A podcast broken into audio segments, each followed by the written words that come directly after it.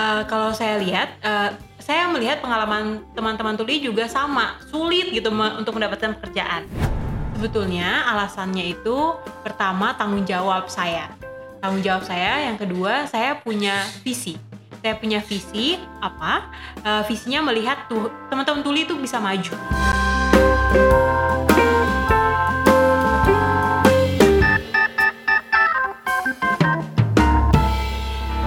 DKK Talks.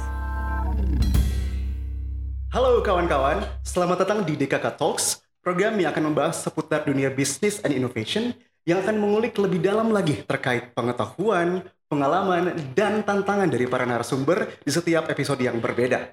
Oke, sebelumnya perkenalkan saya Royke sebagai Business Architect di KK Consulting yang akan menjadi host pada episode kali ini. Dan di episode kelima ini spesial banget ya karena saya sudah bersama dengan seorang narasumber yang inspiratif sekali. Beliau merupakan co-founder dari kedai Kopi Tuli yang berlokasi di Depok, Jawa Barat. Please welcome Mas Adika Prakoso. Halo Mas Adika, apa kabar?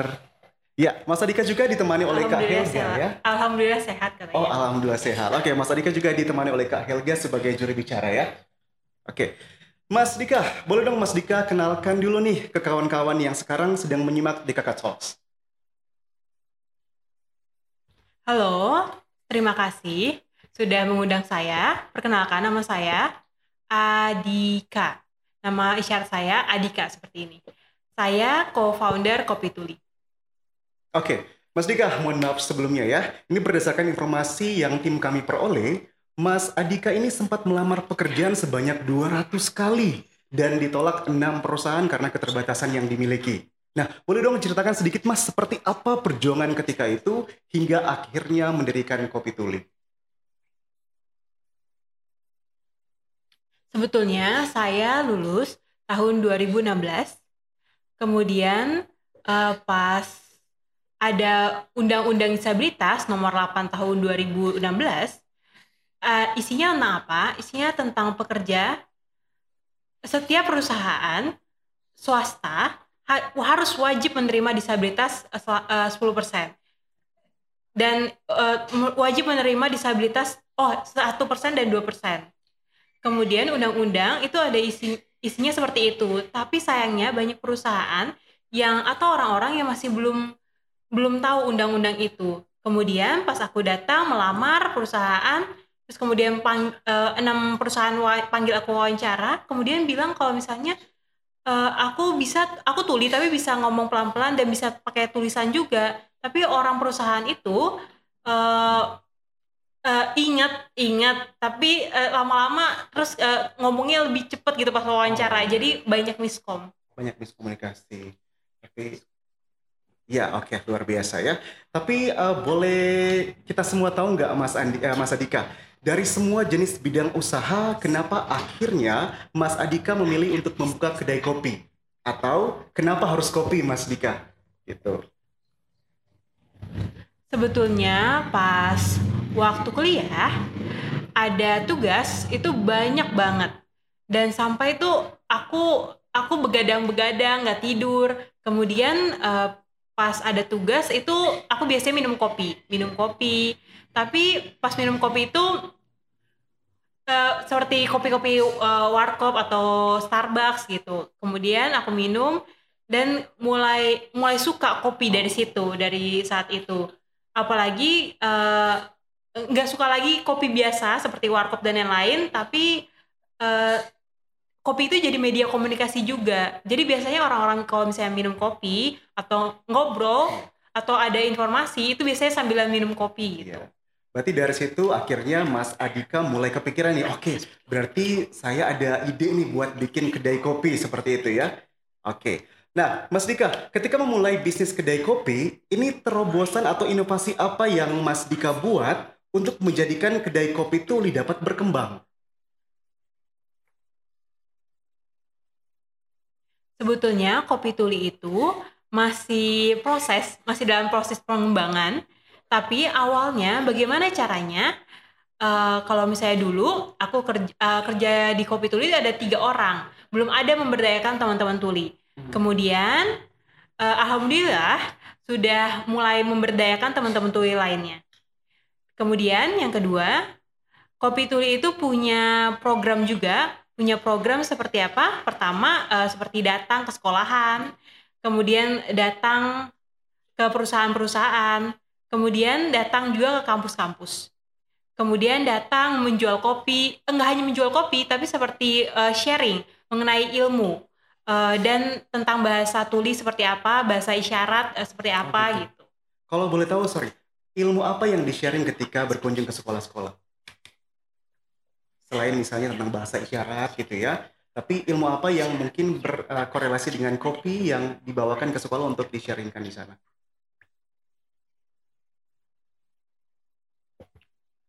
Sebetulnya uh, sharing ya sharing seperti ini kayak cerita uh, cerita seperti ini.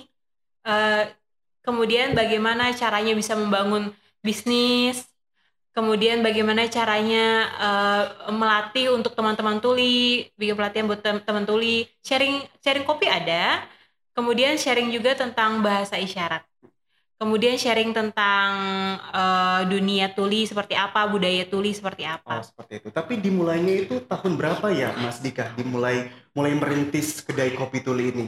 Mulai ada ide, kemudian tahun berapa mulai ada mungkin maaf budgetnya, kemudian dikembangkan sampai akhirnya menjadi kedai kopi. Sebetulnya uh, untuk membangun sendiri uh, modal modalnya bertiga, modal oh, iya. bertiga saat itu uh, nabung kita nabung. Kemudian yang kedua uh, mulai membangun kapan? Uh, itu dimulai tahun 2018 2018 nah kemudian sebelum sebelum membangun kita berusaha uh, bertiga berusaha datang ke kafe-kafe tanya menanya tanya-tanya. Kemudian tapi banyak miskomunikasi saat pertanyaan itu. Kita bertiga berusaha bagaimana caranya supaya teman uh, supaya cari oh kita cari di Google uh, terus kemudian kita nonton YouTube juga untuk riset kemudian uh, uh, bikin riset kemudian kita eksperimen juga. Setelah riset itu kita eksperimen. Kita eksperimen dari bulan November sampai uh, bulan November 2017 sampai bulan Mei tahun 2018 oh, lumayan lama berarti ya prosesnya ya.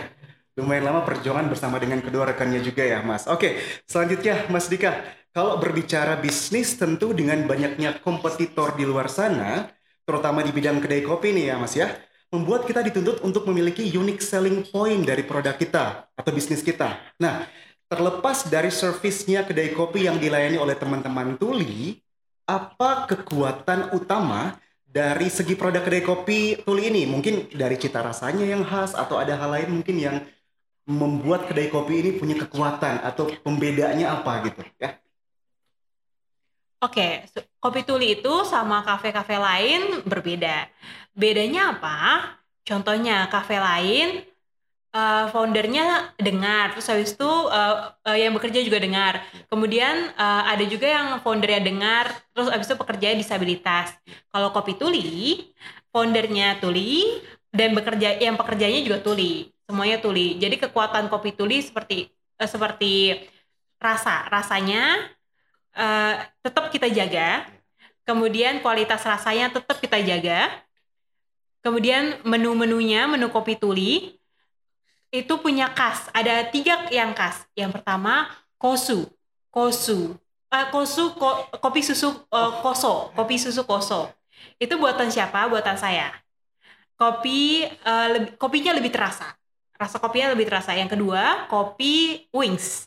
Kopi wings itu buatan da, uh, salah satu founder namanya Erwin. Nah, kopi itu lebih lembut rasanya, lebih manis. Kemudian yang ketiga, kosu. Eh, kopi, eh, kopi susu siput. Kopi susu siput. Kopi susu uh, alpukat. Jadi uh, kelihatan visual al alpukat itu kalau misalnya dibelah itu seperti ada ada kalau visualnya tuh mirip sama siput gitu kalau misalnya dibelah iya. alpukat. Nah, uh, itu bikinan dari tea. Jadi itu juga co-founder uh, Kopi Tuli. Nah, siput itu apa artinya? Itu cerita tentang uh, tahu nggak kalau misalnya rumah pendengaran itu rumah pendengaran itu uh, bentuknya seperti siput. Nah, mirip siput. Nah, seperti itu. Oke, ya. Jadi luar biasa ya teman-teman ya, kawan-kawan. Jadi memang idenya luar biasa, Kemudian kalau misalnya uh, kawan-kawan yang penasaran seperti apa rasanya kopi susu siput atau kopi alvokat misalnya gitu ya, advokat nanti langsung aja berkunjung ke kedai kopi tuli. Kita langsung ke pertanyaan selanjutnya ya Mas Dika ya. Nah, ketika Mas Dika ingin membantu teman-teman tuli untuk berkembang lebih baik, seperti apa bentuk pemberdayaan yang dilakukan terhadap pekerja teman-teman tuli ini? Uh, kalau saya lihat, uh, saya melihat pengalaman teman-teman tuli juga sama, sulit gitu me untuk mendapatkan pekerjaan. Kemudian yang kedua, ngelihat juga banyak teman-teman tuli yang be berbeda uh, berbeda dari kita bertiga. Contohnya, kalau misalnya kita bertiga dari SMP, SMA, kita umum di sekolah umum dan sudah beradaptasi dengan beradaptasi dengan uh, sekolah umum Uh, kemudian kalau teman-teman tuli lain belum tentu ada yang kurikulumnya jauh tertinggal gitu. Uh, jadi contohnya um, aku ajak teman-teman tuli untuk bekerja di kopi tuli dan uh, dunia kopi itu sebenarnya uh, banyak yang pakai bahasa Inggris dan teman-teman tuli masih banyak yang belum paham tentang bahasa Inggris.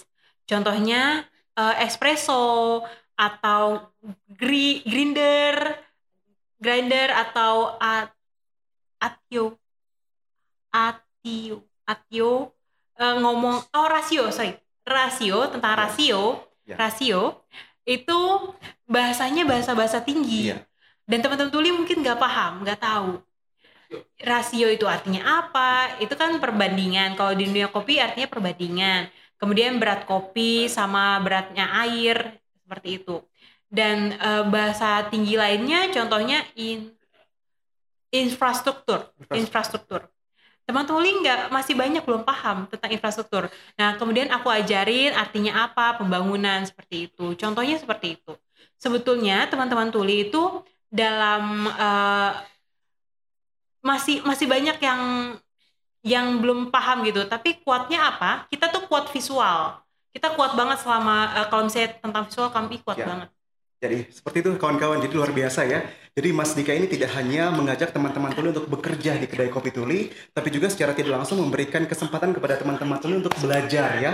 Ada beberapa hal yang tidak bisa dipelajari seperti halnya di kurikulum yang sudah biasa kita pelajari di sekolah gitu ya. Dan pada akhirnya bisa dipelajari di kedai kopi tuli uh, berdasarkan memang uh, apa namanya menjadi tanggung jawab juga dari Mas Dika ya untuk bisa mengajarkan teman-teman tuli di kedai kopi tuli. Nah, Mas, apa alasan yang membuat Mas Dika memilih teman-teman tuli yang tidak hanya untuk bekerja sebenarnya ya, tapi juga membantu teman-teman tuli ini untuk berkembang dan memiliki kepercayaan diri yang lebih.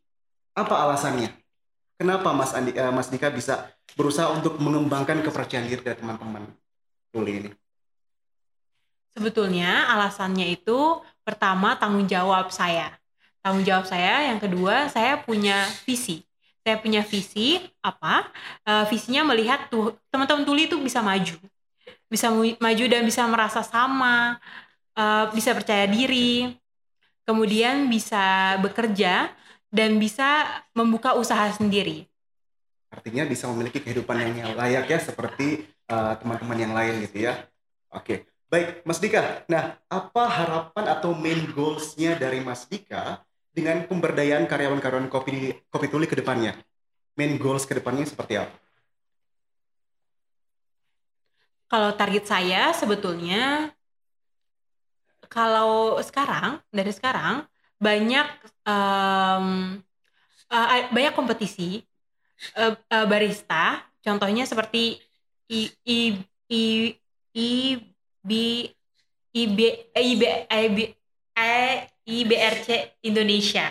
Kopi ko, Indonesia Brew Brew Brewers Championship, oh, championship. championship. Jadi banyak orang-orang dengar uh, tapi untuk teman-teman tuli masih banyak yang belum gitu bisa ikut kompetisi itu. Jadi aku mau ngajar sama bikin pelatihan untuk teman-teman tuli supaya ikut uh, dan supaya bisa juara pertama.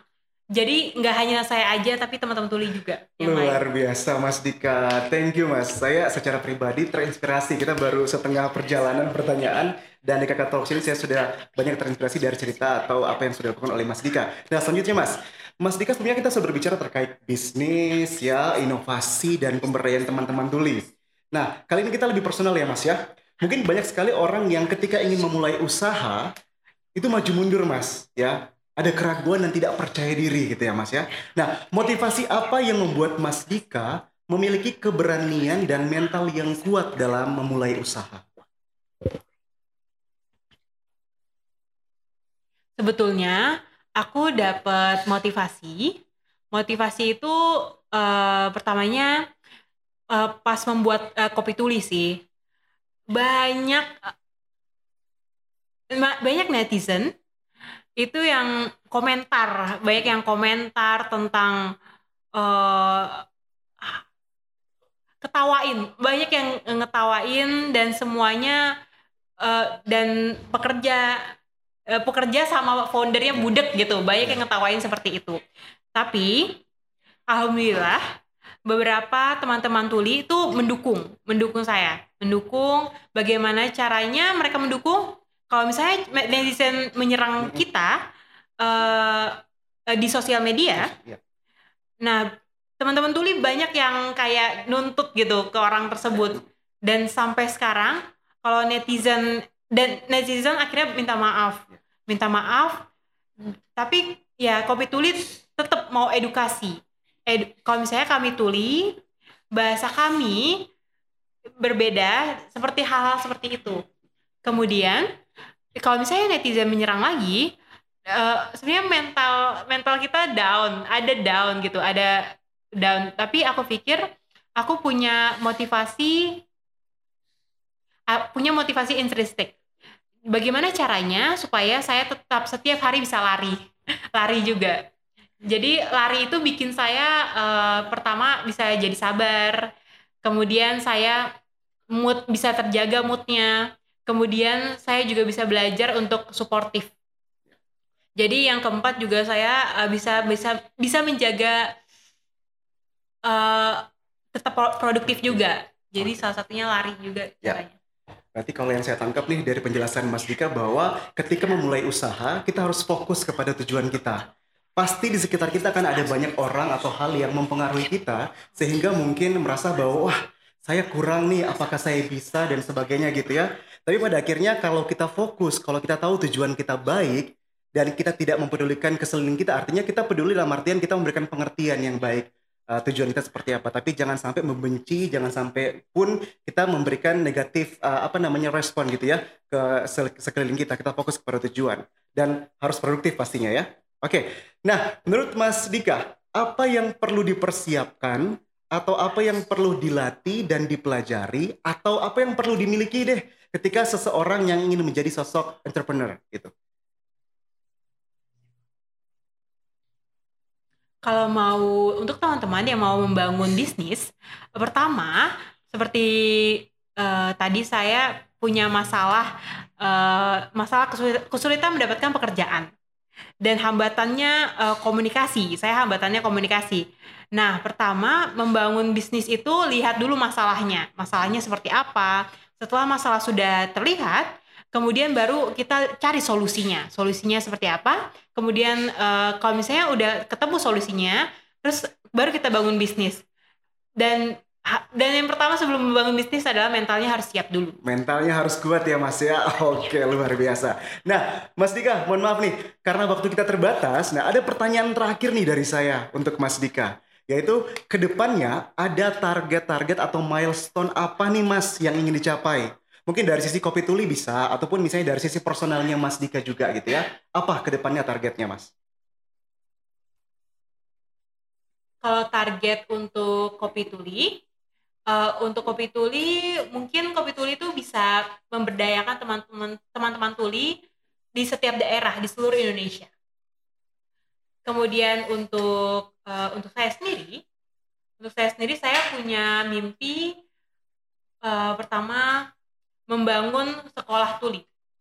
Mungkin di Indonesia Timur. Ya, Indonesia Timur. Kemudian yang kedua, saya mau membuat uh, yayasan seperti yayasan untuk memberikan uh, beasiswa untuk teman-teman tuli uh, kuliah di luar negeri. Amin ya Mas ya, amin luar biasa. Impiannya, harapannya luar biasa juga. Semoga terwujud ya Mas Dika ya.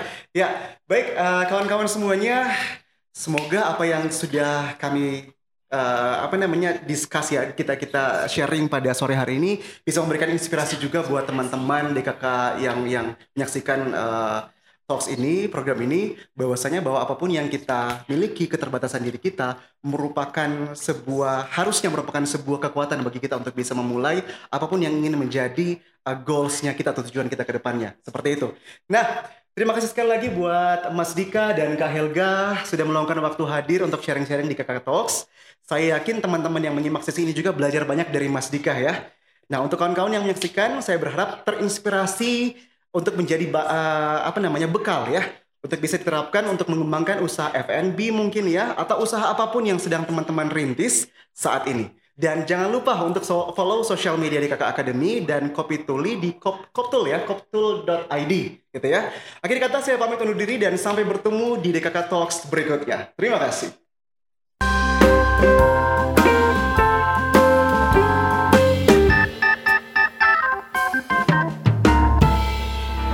DKK Talks